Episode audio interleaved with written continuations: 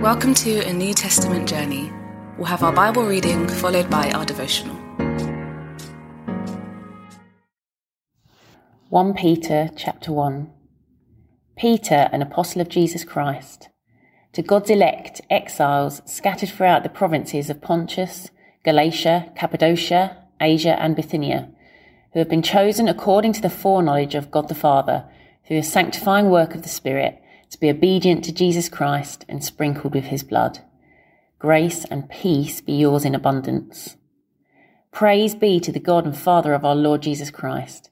In his great mercy, he has given us new birth into a living hope through the resurrection of Jesus Christ from the dead, and into an inheritance that can never perish, spoil, or fade. This inheritance is kept in heaven for you, who through faith are shielded by God's power until the coming of the salvation that is ready to be revealed in the last time.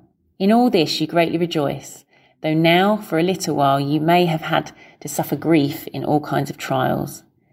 These have come so that the proven genuineness of your faith, of greater worth than gold, which perishes even though refined by fire, may result in praise, glory, and honour when Jesus Christ is revealed.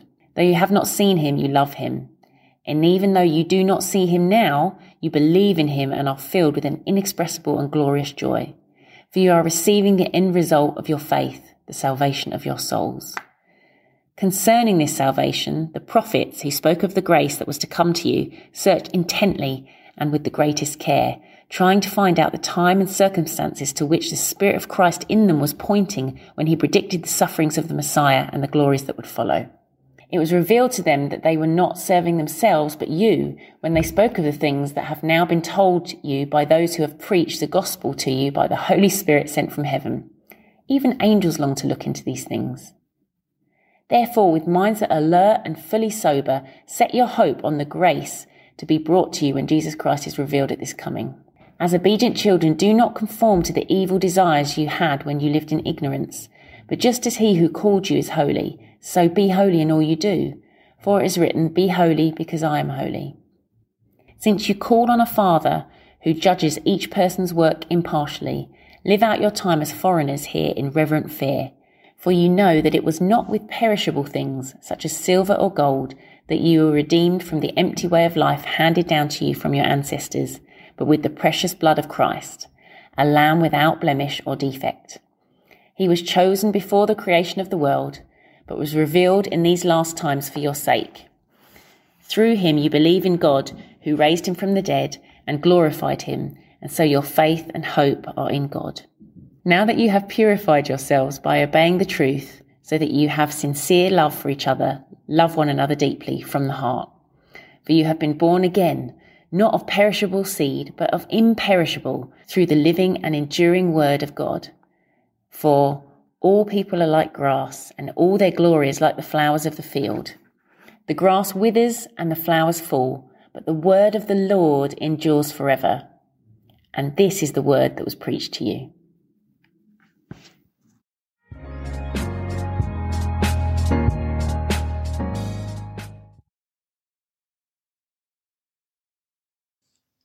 I suspect all Peter's life he kept coming back to that moment on the beach broiled fish in his belly when Jesus told him to feed his sheep.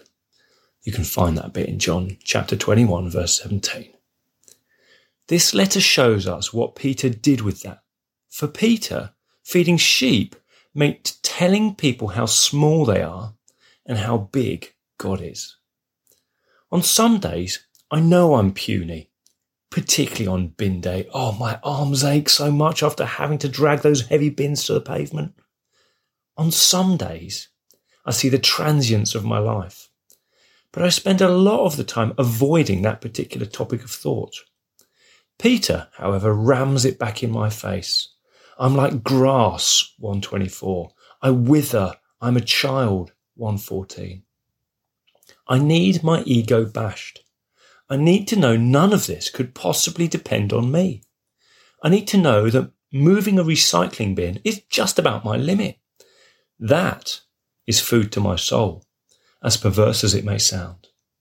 And then I need to know that God is the Father, that He foreknew us all and He keeps things in heaven. God is rich in mercy. God is holy. God is the impartial judge.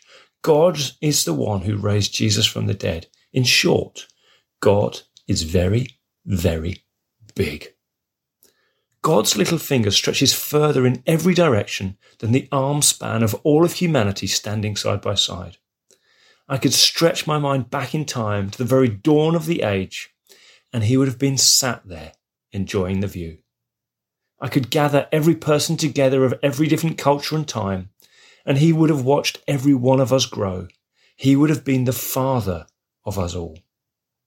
And we could gather up every fragment of gold and every diamond and every treasure of every nation, and it would just seem like a piece of belly button fluff alongside his riches.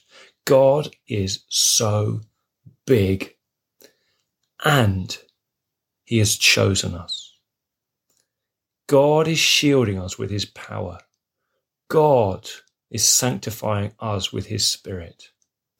God, this great God, is showing us, puny us, that he is good and he loves us. Oh, what an amazing meal this is. Oh, what a miraculous catch of fish Peter is serving up for us. I am so deeply grateful to Peter. But I'm so much more grateful to the huge, powerful, and loving God. Here's a question for reflection. So much in our culture wants us to focus on our own self esteem. It's so easy to build our identity on what we're good at or how great we are. Are you doing that? Or are you coming to the great God and accepting His love of your puny self as the foundation for your identity.